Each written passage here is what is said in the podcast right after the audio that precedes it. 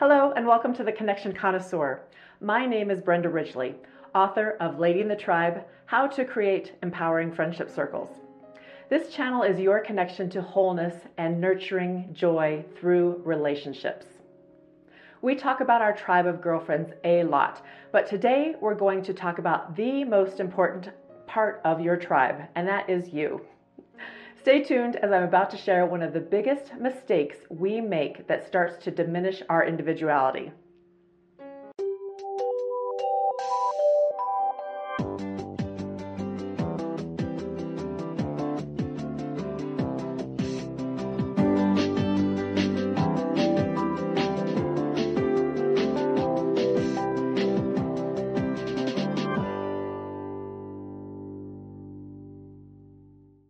Thanks so much for being here today. If you haven't already done so, please press the subscribe button to be notified of a new episode each week. So, I wanted to share with you a little bit today about an experience I had yesterday. Uh, my husband and I were out about and we were just enjoying a nice afternoon at a local restaurant. I bumped into an old friend that I had not seen for many, many years other than on Facebook. And on Facebook over the last, oh gosh, few months, uh, he has been showcasing his beautiful new granddaughter, really a miracle baby, and she is just absolutely delightful. So I got to see her up close and personal. And he, my friend had his whole family there at the restaurant, and they were just really enjoying just being together and just so grateful for this child and their family. And in watching it, it was, just very, very heartwarming.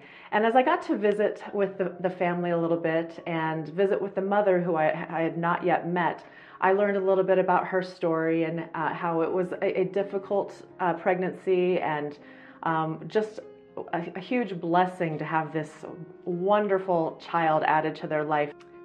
They couldn't have been more grateful for having this new member added to their family.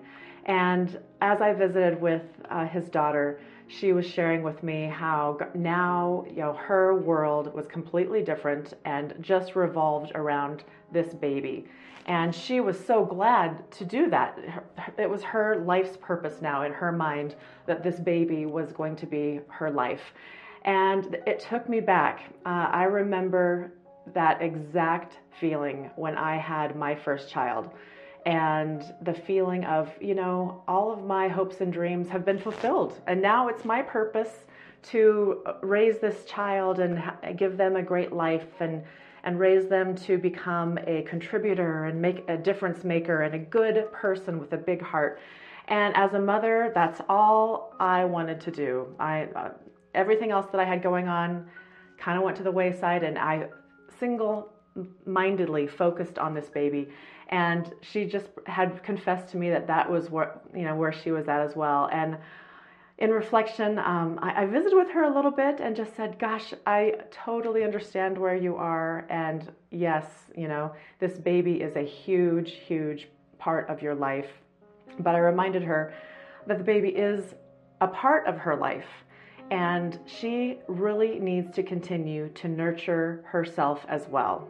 She cannot forget about her friendships, her activities, her interests, the things that light her up as an individual beyond her children and her family, which is such a huge part. And I never ever want to come off as, as diminishing. It was it's the most meaningful job that I've had in my whole life is to raise my, my kids and have a family but it is just a piece, a big piece, but a, piece. And you cannot forget about the rest of the stuff in your life that makes you up and gives you joy. Maybe it's playing softball, maybe it is an art class. Um, pottery, painting, whatnot. Maybe it is hiking or exercising in some way or running. Don't give up on you. Um, nobody thinks any more or less of you if you become a martyr for the family. In fact, as you do that over time, you have less and less to give because you are not refilling your tank.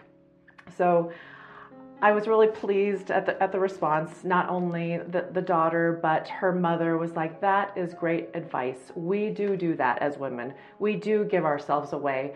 And we need to remember, and I'm so glad I caught her at this early stage, just giving her a little bit, just a little bit of th- food for thought about how she needs to continue to take care of herself so she can be the best mother and the best wife and the best family mother and have the best, most full life possible.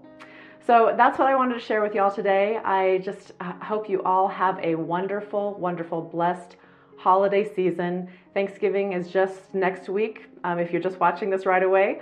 And I just hope that you are able to be with your family and enjoy special time during this wonderful festive season. Thank you so much. Bye bye.